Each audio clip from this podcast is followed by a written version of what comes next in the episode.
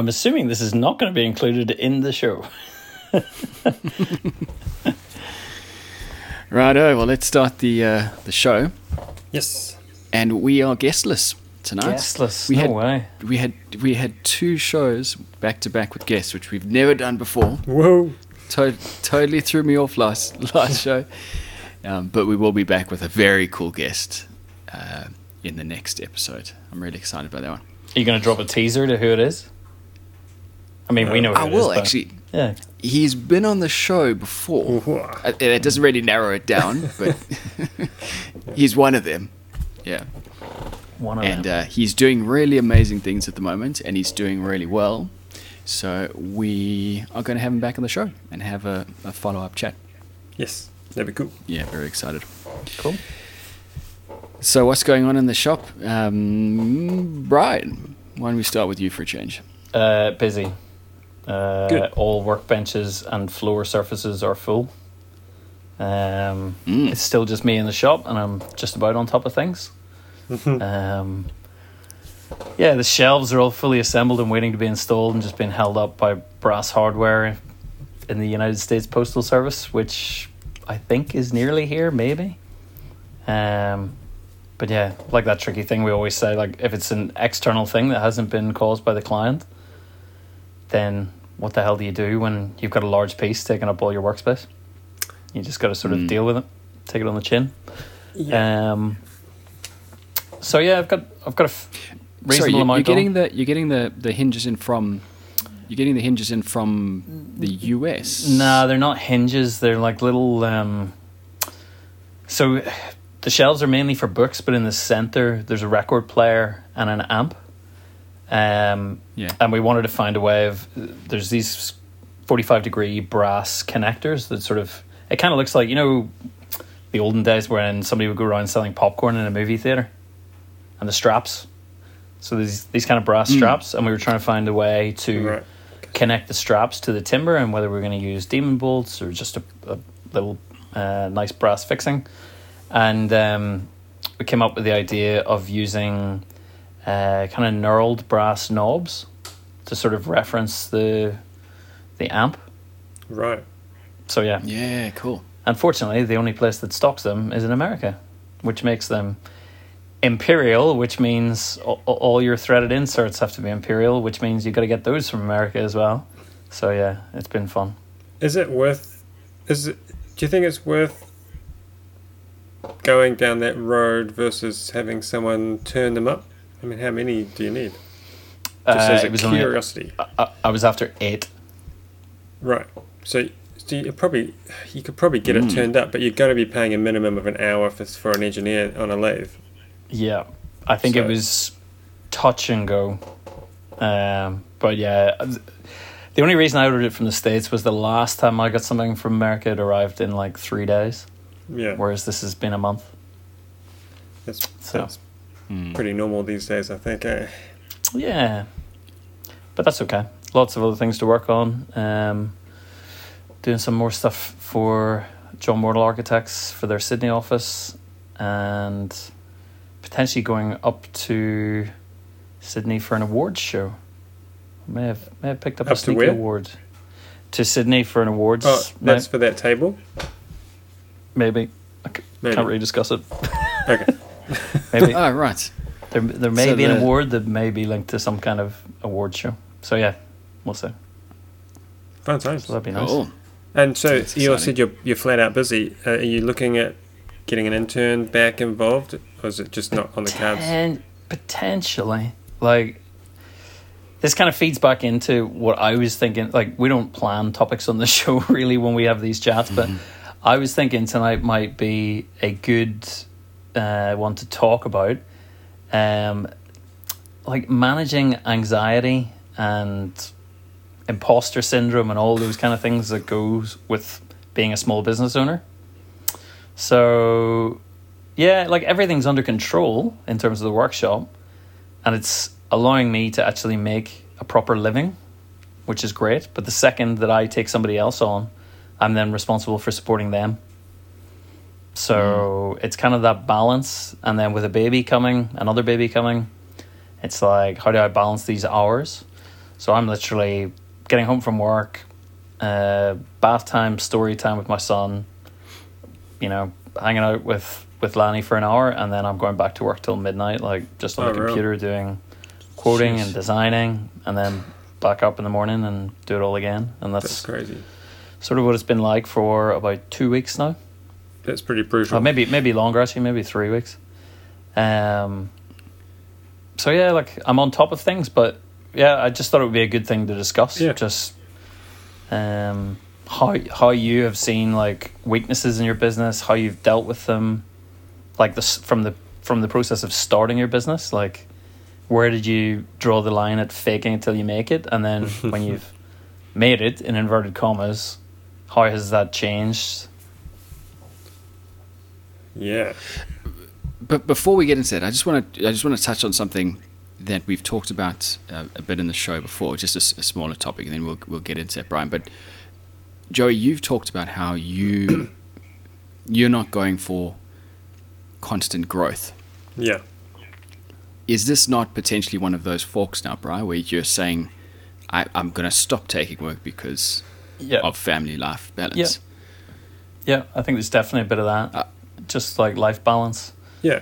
Um, You don't have to necessarily just- stop taking the work. It's just when you start straight off off the bat, you start saying, "Well, I do now." It's like, "When do you want this thing?" Like, I'll stop a client mid sentence. They'll be like, "Oh, I just saw you make beds. Can you make me a bed?" I'll just say, "When do you want it?" If you want it in the next two weeks, it's not happening. If you want it in the next three months, we can talk about it. Um, Mm. and it, and it's kind of a 50 50 split of people just hanging up and then some people continue the conversation so and that's what you want to weed out straight away so yep. There's no point in dragging that out to two or three emails and then Yeah. a phone call. It's like I, I'm exactly the same, Joey. I'm like, Yeah. this is the current lead time. That's if you place the order this week. If you get back to me next week, it might have gone out by another two weeks. that is the Mm. trickiest thing and it's kind of a bit of a side topic on itself but it's very difficult to explain i feel like when you say to a client if they say okay yeah i can make your table in um, three weeks but like you say based on what I the work coming in today, I could start it in three weeks. Now they wait a week and get some other quotes in or something, and then they come back to you and say, right, we're still locked in for that three week date. And right, actually no, I just got two kitchen jobs come in. You're now going to wait an extra eight weeks, Mm. um, Yeah. and, th- and then then it, then it throws them for a loop. Um, Yeah. and it's really difficult to um, yeah to explain that how we're I- not massive businesses, you know. I've sort of found that from a client's perspective that it's probably changed a little bit through COVID and waiting for um, waiting for everything to arrive by mail. They're sort of getting used to the idea of waiting. But I've found it a struggle for me to say to somebody like I've always tried to say eight to twelve weeks. Yeah, You know, I like no matter what the piece was, and I'll just grind myself to the ground to get it done Yeah, in that eight to twelve weeks. I don't think I've, I don't think I've ever delivered a piece late that's been like caused by by me not finishing it. Mm. Um, but now I'm having to tell people like you know it's six months out, and for me that's unusual because I don't have generally a huge volume of work. You know, I'm working on three or four pieces. Um, but yeah, just managing my, just planning things that far in advance for me is quite unusual. When you know you have all these extra things on top of you, like what's going to happen in my workshop, what's going to happen in family life, all those kind of things. So Mm. yeah, it's causing me to. I'm writing a lot more lists. I'm Yeah. doing sort of daily checklists and trying to break things down into small chunks. Um, somebody actually asked me about about the shelves that I was doing. They're like, Jesus, that's a that's a big, that was a big thing to like. How did you cope with that? And it was literally like breaking things down into tiny elements. I'll Yeah. deal with you know, these this part of the shelves today. I'll deal with the miter cuts. I'll deal with the glue ups, and it was in such small chunks that I wasn't even aware of it coming together until the f- the first day of doing the big the big dry fit, and then you're like, oh shit, it's actually massive. That's how I t- pretty Um, much take on all jobs now, and I'm not I'm not really that focused on how big the job is. Yep. The only the only part of the job that tells me it's big is that the dollar value of the job Mm-hmm. kind of gives you an indication of how many weeks you might be working on it. But for me, everything is broken down to today we're just cutting these this shape out, or and by the end of the day, I'd like to be here, which might only be a sixteenth of the way through the whole job, but you know, I don't even want to At to least think we're about. there. Um, it just gets a little tricky sometimes when you know you have to get to a certain point, so you can order like a piece of glass or something, and then you're like, well, I know it takes going to take it two weeks to get the piece of glass, so I need to get to here first, and then it starts screwing with your brain about how much work you should be getting done to meet some deadline, which probably doesn't actually exist. Yep. Well, talking about faking it till you, till you make it, that's uh, something that's because obviously I'm not as far down this road as you guys are.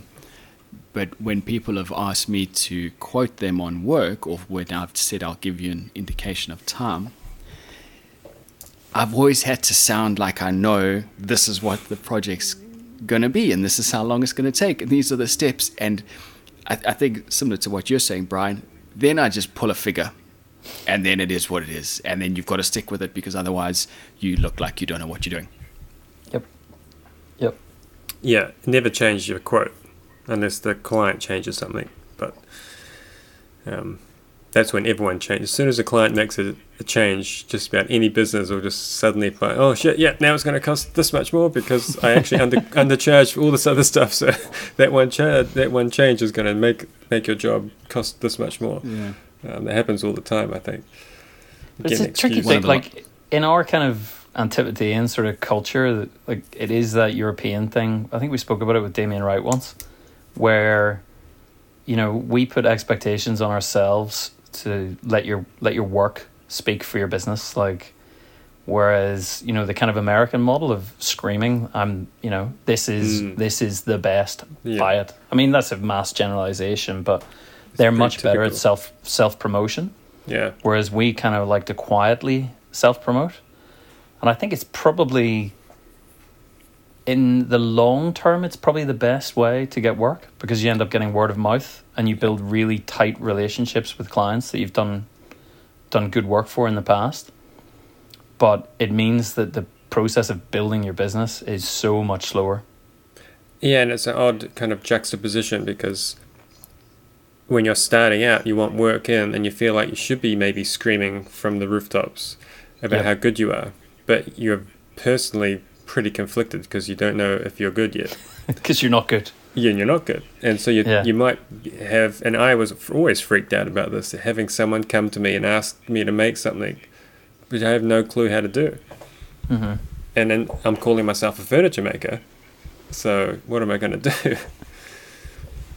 Until you're making something for the second time or the third time. Yeah. That's probably where you can start saying, I'm no longer faking it.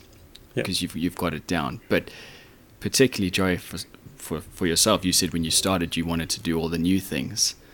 That'd be pretty daunting because you constantly feel like you're behind the eight ball the whole time.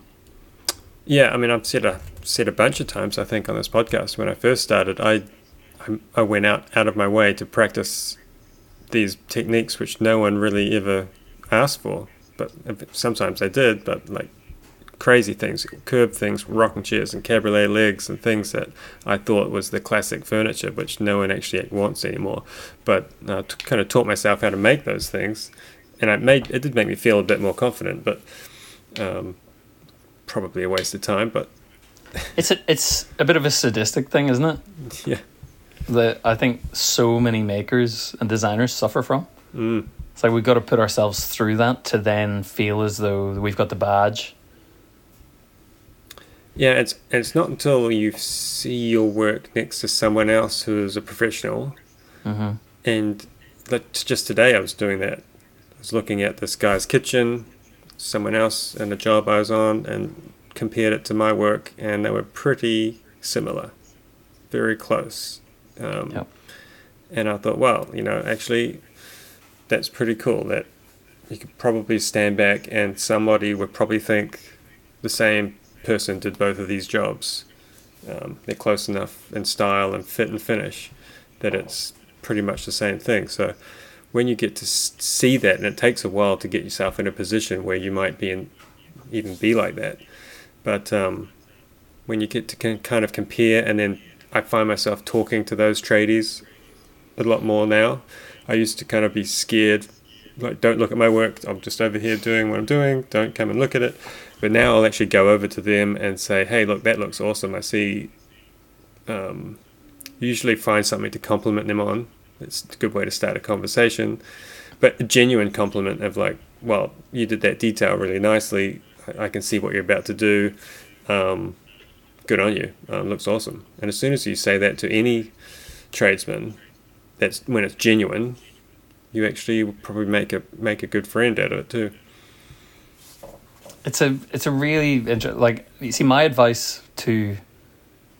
In fact, reflecting on the things that I did to manage those kind of imposter syndromes, similar to what you were saying about like just you know learning and learning every new technique and trying not to do repeat pieces over and over again, trying to do different things, design them, make them different ways.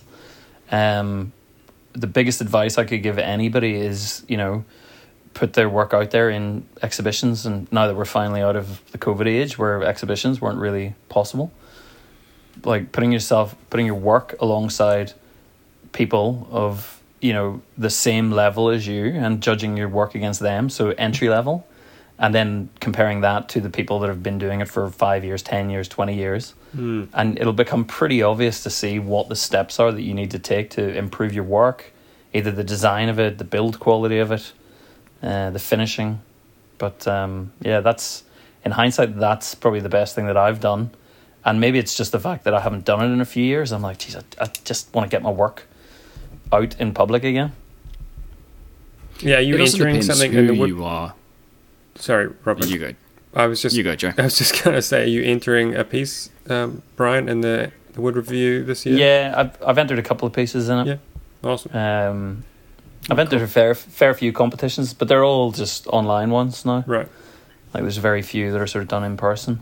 Yeah, they keep ema- Which is- emailing me um, to ask me to Hurry put, up, Joey. put something in, and I've got nothing that I can Mm. that fits any of the categories at the moment. So I'm just. They do have a bookshelf category, but I'm not sure if built-in bookshelves count. So Should we should we go vote for him, or is that a bit of conflict of interest? Oh, I should, don't we, think- should we get the whole? I whole don't think there's a all public the vote, podcast there? viewers too. no, I don't. Uh, I I don't mean, it's it's a a people's vote. Choice, think all- maybe. Did they have a people's choice? Uh, Well, actually, sure. yeah, you know, you're right. I can't remember. I can't remember if it was voted on. Not sure. Yeah, no, you're right. You're right. I'm no.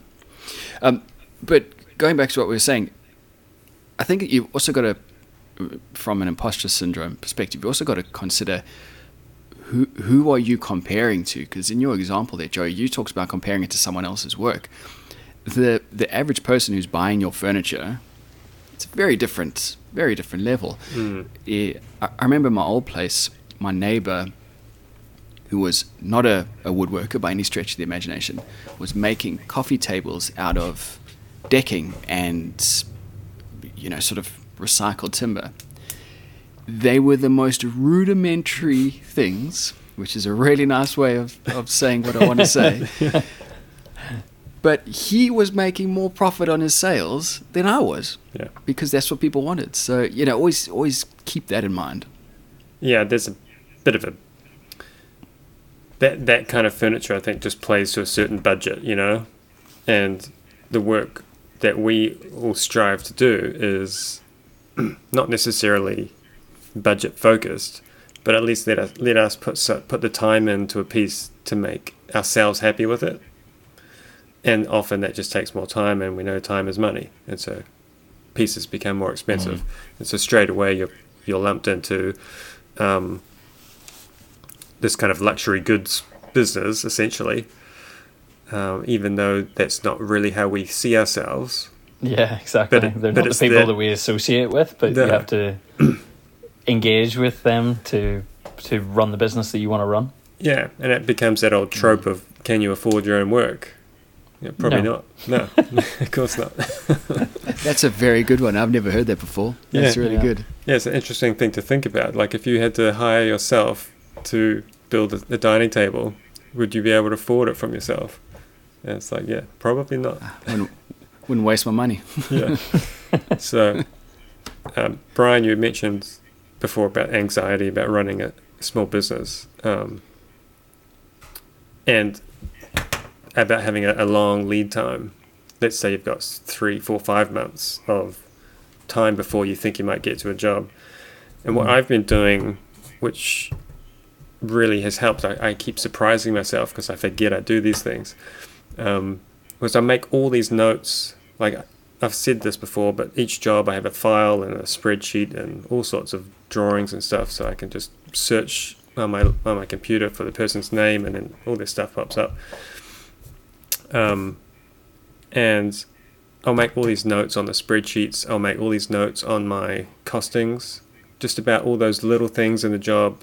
We, if it was only a week away, you probably wouldn't bother writing it down. Just little, um, like maybe you had to find a special piece of hardware and you found this one supplier, and you just you remember where it was. You don't have to.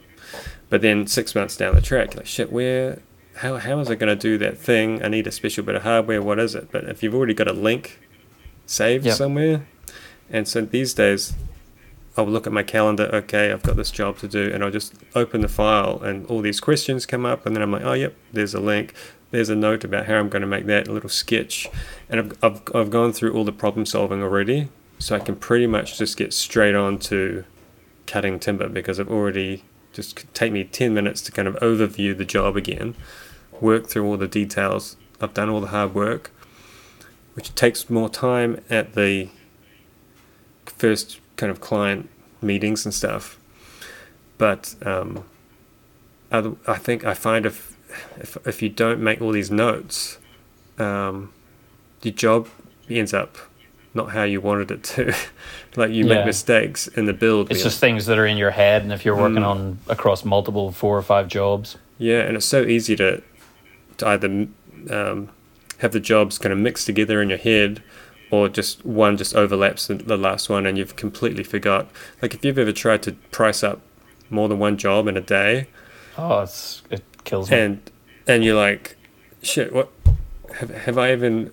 How am I going to make this? And you go back to like I'm halfway through it, and I'm and I'm thinking about the other job still. Like I'm like, what am I? Uh, completely backwards. So um, the more I can make notes about what I'm doing, really helps with the anxiety of the anxiety of what's what's next week's job. Shit, what have I forgotten? It's all there still.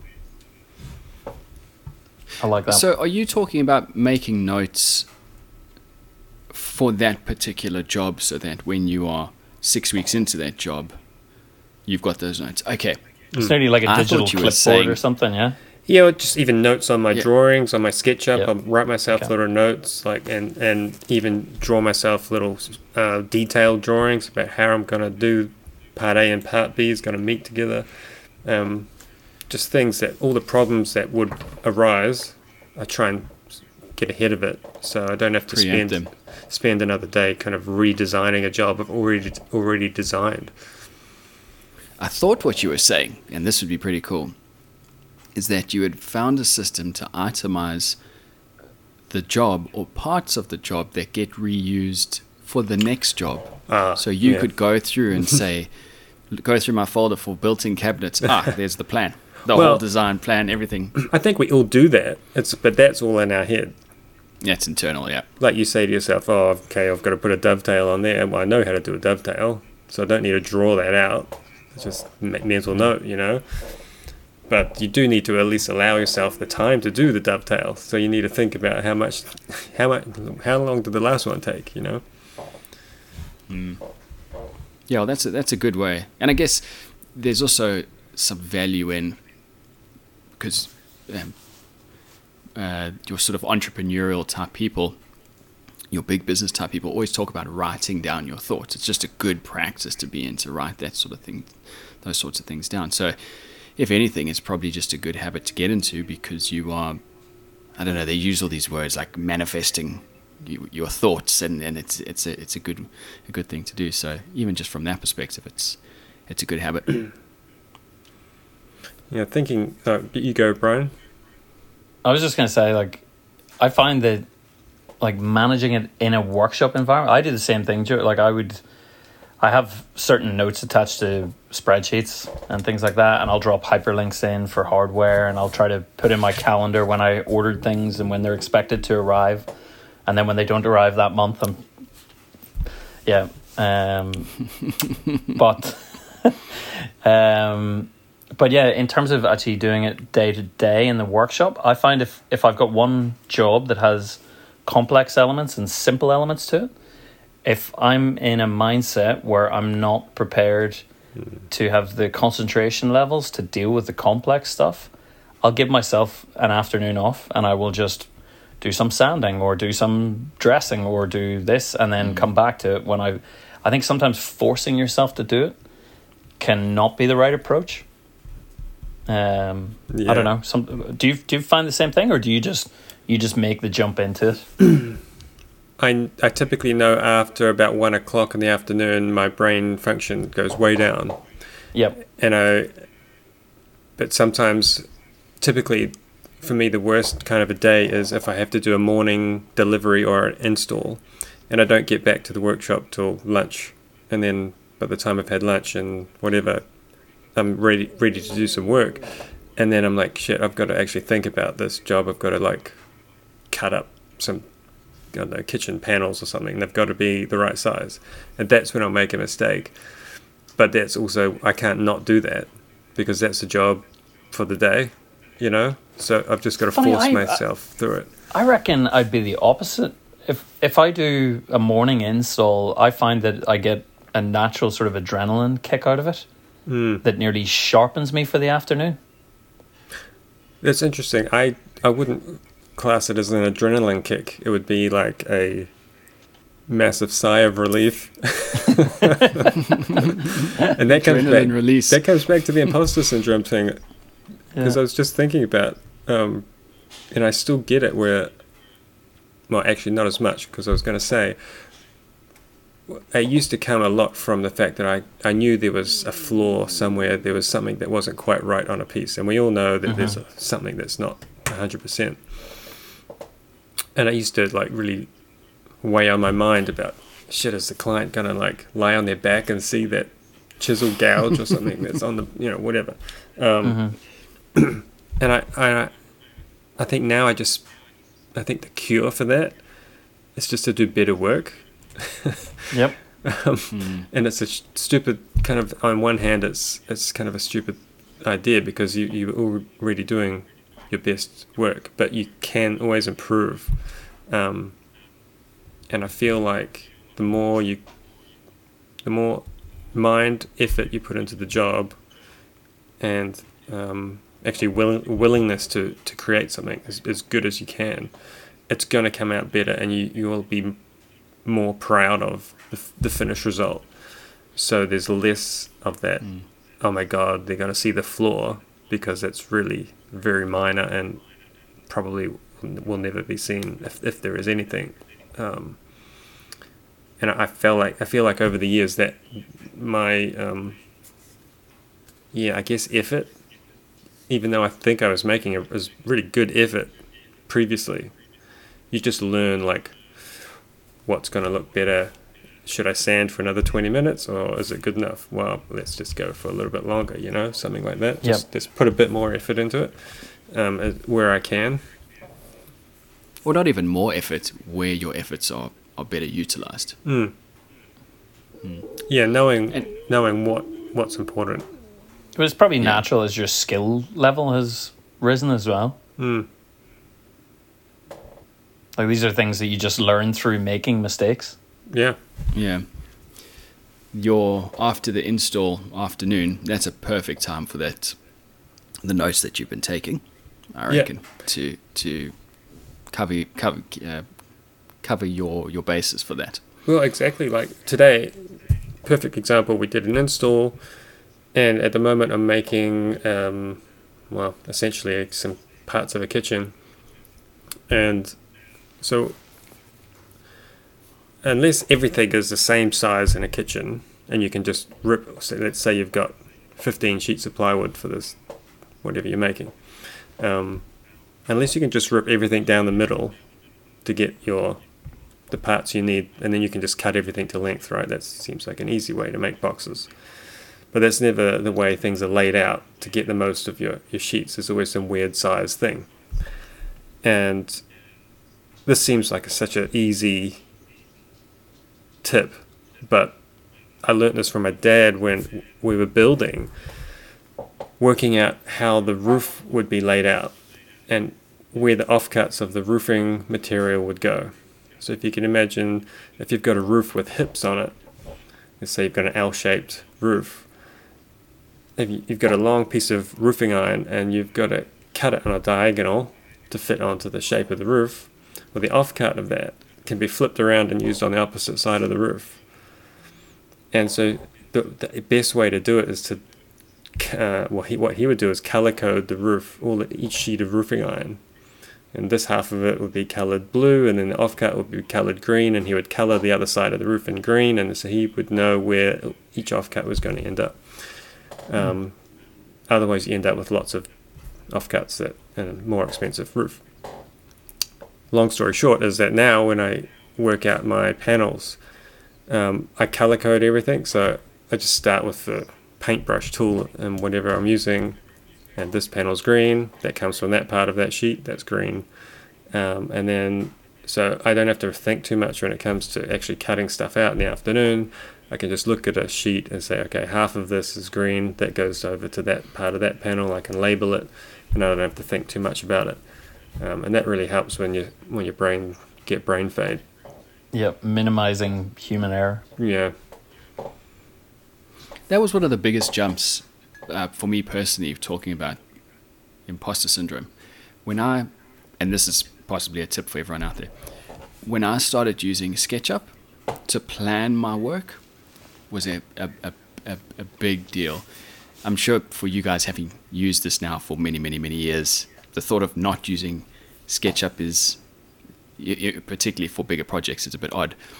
But I think everyone would start out at a place where they're not using it and it's all in their head and they'll figure it out as they go. But as soon as you make that jump to now I'm now I'm using SketchUp, now I'm designing.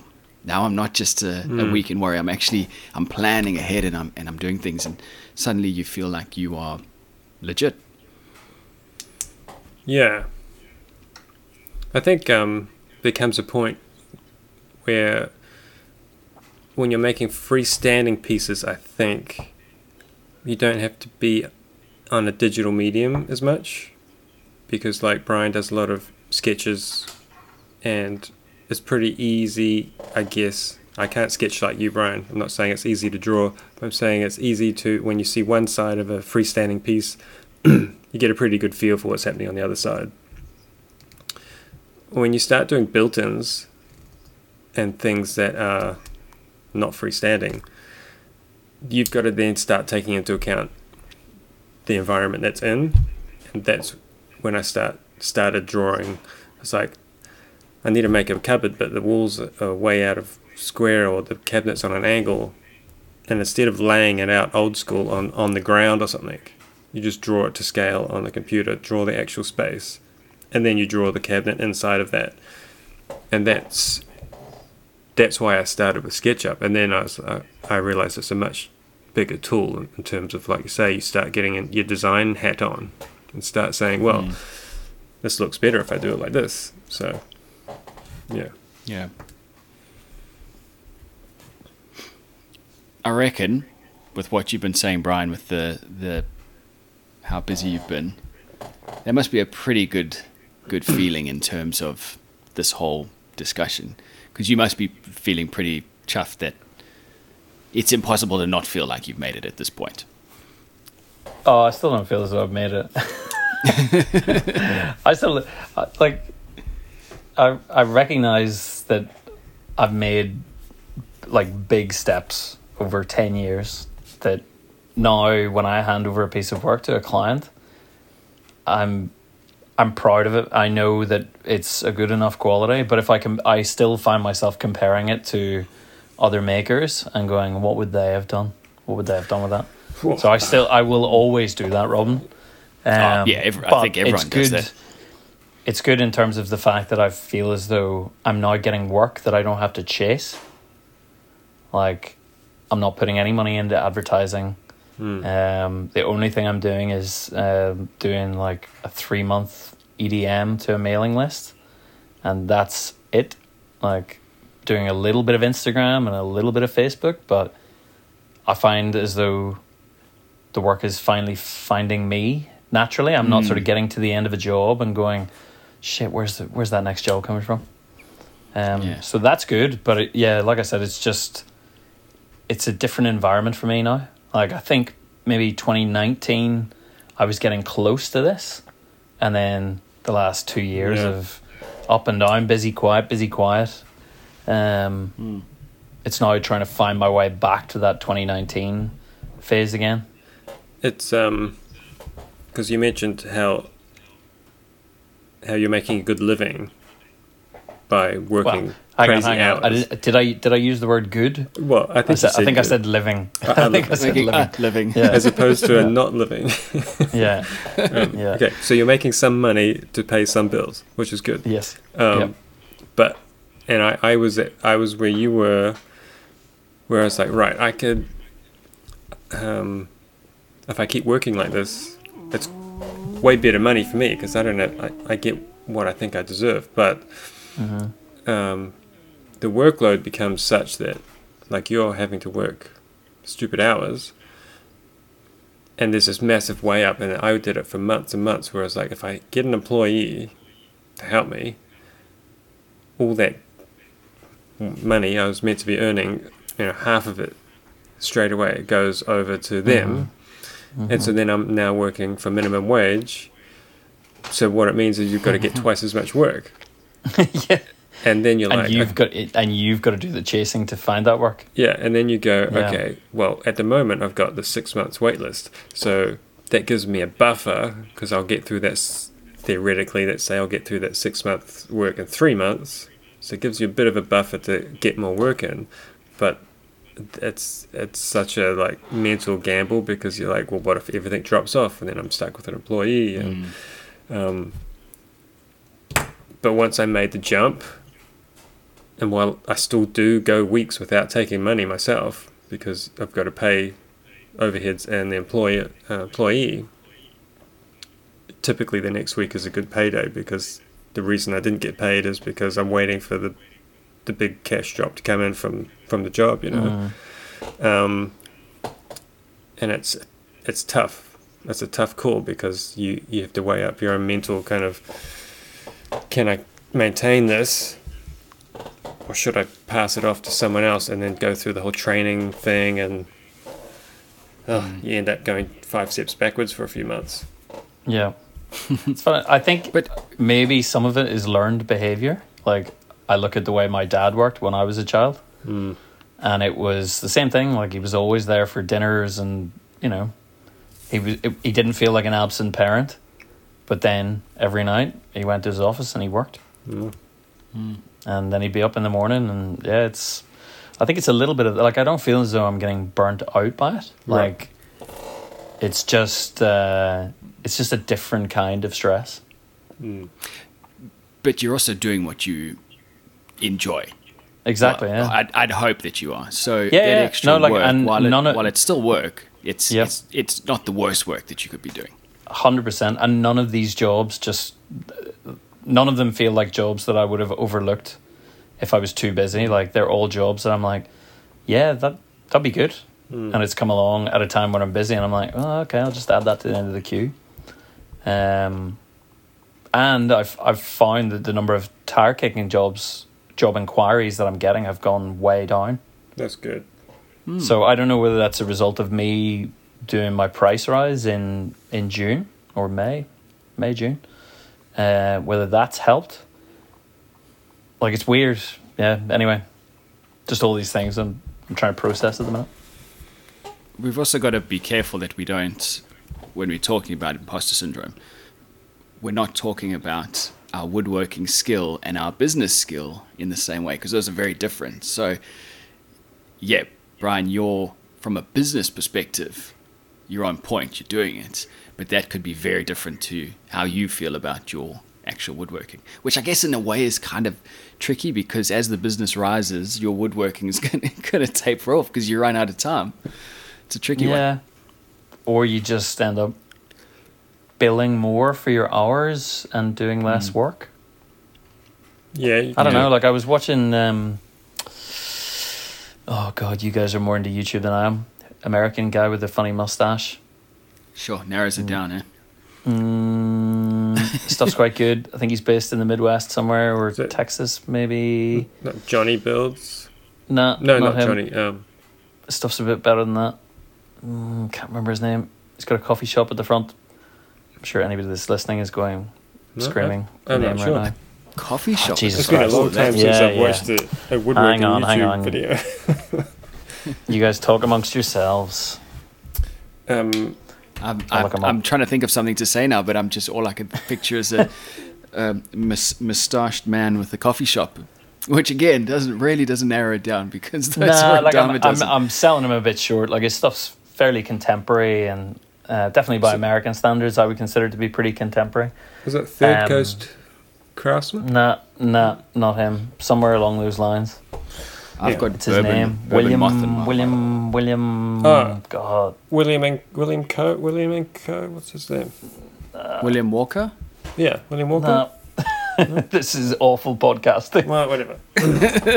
Um, Um, but yeah, I was watching one of his videos, and he was saying that he, um, I think it was a quoting thing that he'd set up, and his hourly rate that he was charging in not a terribly affluent part of America It was 125 US dollars an hour. I'm like, Jesus, that would be uh, that would be an interesting way to. And to a, run a he's business in a one man band. I think he employs. God, I'm gonna have to find this. William Douglas. Ah, Don't know. William Douglas. never heard of him. I think he's. Never heard of him? God, I hope that's his. Yeah, it is William Douglas. Um, so like his stuff's, you know, it's got a bit of design to it. Seems well made. It's all walnut because it's American. Um, but yeah, it was just an interesting. I, I would have assumed that the quoting rates, the labor rates in America would be pretty much on a par with Australia, whereas I couldn't bill myself at 125 US dollars. What's that? 150 Aussie dollars an hour. Well, not yet, but I, I guess the idea is that It at some point you you will raise to that. You know what's interesting is that the what I always found is that the size. uh, We know about this, but the size of the job, or the type and size of the job, can kind of warrant the price range. Yep. Mm. Like most people don't want to pay more than five thousand dollars for a dining table if Yep. they're having something custom made.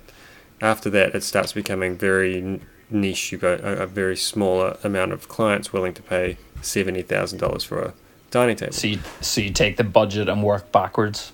Yeah, kind of. Or Yeah. and then so you then but then you look at something like a kitchen, and people go, oh yeah, Mhm. fifty thousand is going to cost me fifty thousand for a kitchen, um, and so straight away you go, well, actually, a kitchen probably only costs like six grand, Yep.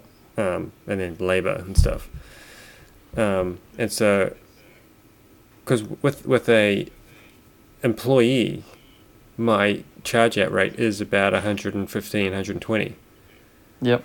um, in most jobs because I've got to allow for me to be working on that job some of the time and him to be working that job some of the time and some of the time we're both working on it and I don't know how that's going to play out Mm. so got to charge I charge what I charge and if if I don't work on that job at all well that's profit for me Yeah, it's yeah, money in your pocket. but I also sat down and drew the drawings for an hour and a half and Yep. whatever else and did all the And train and trained your stuff. staff member to, So, to be able to, to um, make it.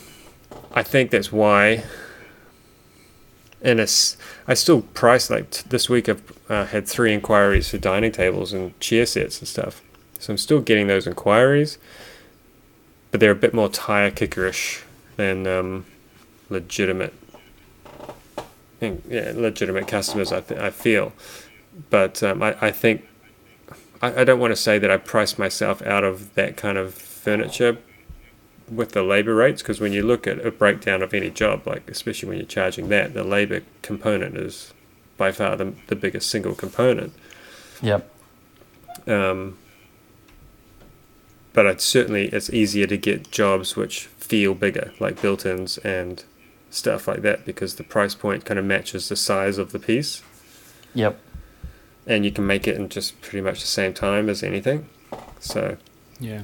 it's a it's a tough With probably less like not necessarily less risk to the to the job, but less risk to like you. It's it's within your skill set. It's not requiring you to learn anything new or Mm. Make templates process. or new jigs or anything like that. It's like this is a cabinet. I've made this a million times Yeah. before.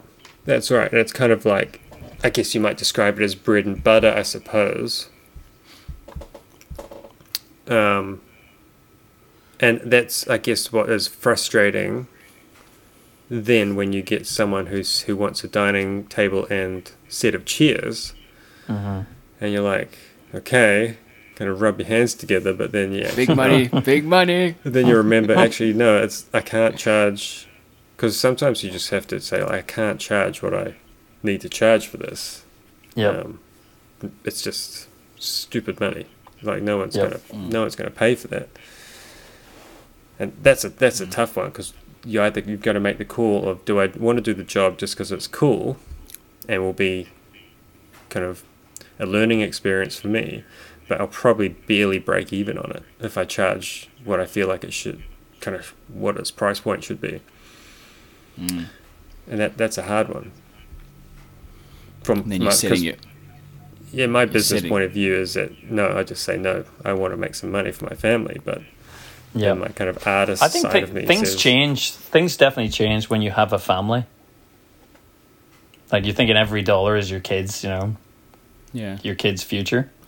Yeah, and I certainly mm. spend less on frivolous tools and fancy things Yeah. now. I just I just run it to the ground. yeah. speaking about speaking about frivolous tools, after spending, I don't know, what I've, I've been teaching probably five weeks in the in the Victorian woodworkers, seeing their jointer has given me massive jointer envy, and I'm like, is it time to upgrade? What what part of it? Just So, how well, big's the a big, bed? a big long flat bed, and not having to change my combo Mm. machine over a thickness of Ah, joint all the time. Oh yeah, jeez, yeah. They look; It's- those things look like such a good idea. And I think because milling is a fairly short, uh, continuous task, you can get away with it. But so many of these multifaceted workbenches and tools, you just they just seem like a pain in the ass more than anything. Just spend the money and and and get two tools because you spend half your day flipping things around.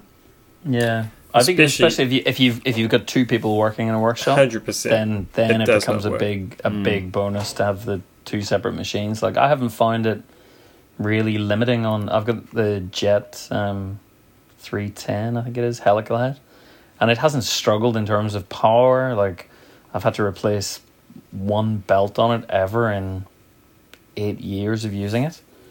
But it is just the flip up, flip down, flip up, flip down, and then in summertime, the tables move because of the heat in my workshop. Mm, Yeah. okay. So yeah, something I'm contemplating at the minute. Have you Yes, got any well- ideas of what you're going to go with? I was having a look at, I mean, the, again, because then I go backwards. So I was having a look at the Laguna, the new Laguna stuff. Mm. It looks quite good. Um, Yeah. probably about where my budget would lie. And then I look at the Laguna stuff and I'm like, is it good enough quality? And then I dip over to the SEM, SCM stuff. I'm like, hmm, I could just buy an SCM combo machine. And then I'm like, but then I've still got a combo machine. Yeah, yeah. It's just a better combo machine. Yeah, it's Mm. So yeah, I don't know. it's it seems like long beds are becoming very popular in the the uh, hobbyist space as well. Oh, so yeah. those should be those should be I- a lot easier to find. I would probably um, see my my joint is two meters long. Yeah, but I you've probably- got a panel. You've got a panel saw. Yeah, but I wouldn't want probably any longer. I'd rather wide. I'd rather 400 wide or something. And Would you really? Yeah. I have like, I would rarely put anything more than about one eighty. Oh yeah. Yeah, so I'd be- just be looking at an eight inch jointer would do me just fine. I a wider often- thicknesser, but an eight inch jointer, I'd be be alright with that. I often am dealing with random width oak boards, which are up to 300 wide. yeah, And, and often it's just a case of, well, I have to rip it in half if, if it's got a twist in it. All I can really do Yeah. is rip it in half and jo- then join it back together. But um, it'd be nice to have the option of a big flat surface to run things over. Yeah. It's funny, like I would always my preference would always be to rip it in half anyway. oh yeah, Like just to reduce the amount that you turn into wood dust by trying to get warps and bows and yeah, and things that's true. Like if if your timber's really bananery, then um, yeah, you're probably better to So yeah. chop it. So yeah. But it's not just that. I mean, putting a, a 400 wide board through over at Jointer, you. I mean, if you're doing anything harder than, you know, oak, you, the, I mean, a that machine's going to have to be an absolute beast to put it through, but you also to control that is going to just be a, a nightmare. Oh no, it just it make it made me feel more manly to have a big wide jointer. it's just, Just one of have this image of the board just getting launched backwards because you've got to put a toe hit a tow rope on it to drag it through because It's the kind of thing where I would probably use perhaps as um, if you had to do like a big wide tabletop or bench top, you could do it in like three or four glue ups and then throw the glue ups in, in Yeah, individual yeah, sections over the, the jointer and then, then glue them up as in their final assembly. Like that. Yep. That's that's the kind of thing That makes sense to me. Really helpful. Mm. And like if you were getting into the workbench game, you could do that with like a Roubo style workbench top or something. But you ever only do that Mm. once. So.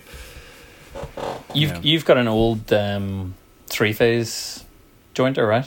Big Mm, no, my three iron thing, my yeah? no my joint is fifteen amp. right. um, okay. Single phase, yeah. Three phases for my saw and extractor. Okay. But is it a big old vintagey like No, my, heavy my, jointer or is it No, it's it's um, like a high end um, DIY style. okay. Um, it's essentially, I think, a rip off of the Jet it's Chinese rip off of Jet stuff. You know, same Yep. factory, different paint. Yep. Different um, paint, different sticker. Yeah. Hmm. So it's probably eight, nine years old or something. I've eyed out my because I've I sold my jointer. Hallelujah! Never want to see that thing again. So glad to get rid of it. But um, uh, Carbatec and Timbecon both do a parallelogram style long bed jointer now. Yep. So that's um, I've I've budgeted how much I need when I get back to the shop for all the tools I'm going to have to get, and um, that's where the majority of my money is going is the jointer because that's I never want to have to fight with that tool again.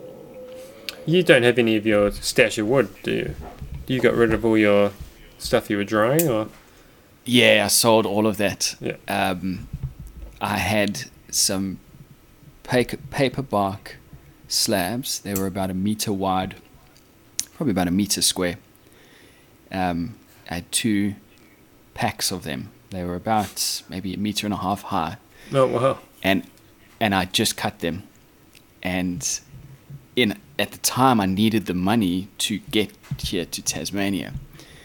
But now I look back and I just think that, oh, I mean, that was just, it was just so beautiful. The things I could have done with that, and that guy who, eh, that he was the the, the greatest man on the planet because he just took all the wood in one go, two and a half grand's worth of wood in one go, but he got the absolute bargain of a lifetime because I was desperate. The amount of he he he got so much wood for that money. Um, yeah, I hope he's putting it to good use. There'll be other trees, Robin, once you get back up there. Well, that's it. And now I've got a fresh new space to, to fill up again. Yeah. yes. Anyway, we better better call it there. Yep. So uh, Bedtime for thanks Joey. Yep, it's Thanks for listening, everyone. And uh, don't forget, next show we're going to have a mysterious guest. On, no, well, he's, you'll you'll uh, you'll all recognize him when he comes on. But um, yeah, we're super excited about it. Yep. And cheers to everyone who's sort of given the, the Instagram a bit of a follow and dropping messages on there. It's uh, it's a much easier way to connect with people than just constant DMs on our, our personal accounts. So yeah, Yeah. head over to Yeah. the Shop Stool podcast on Instagram. Yeah, it seems to be working really well. Righto, cool guys. All right. We'll talk again in a fortnight. Yep. Yep. Good one. See ya. See you then. All right, take Have it easy. one. Bye.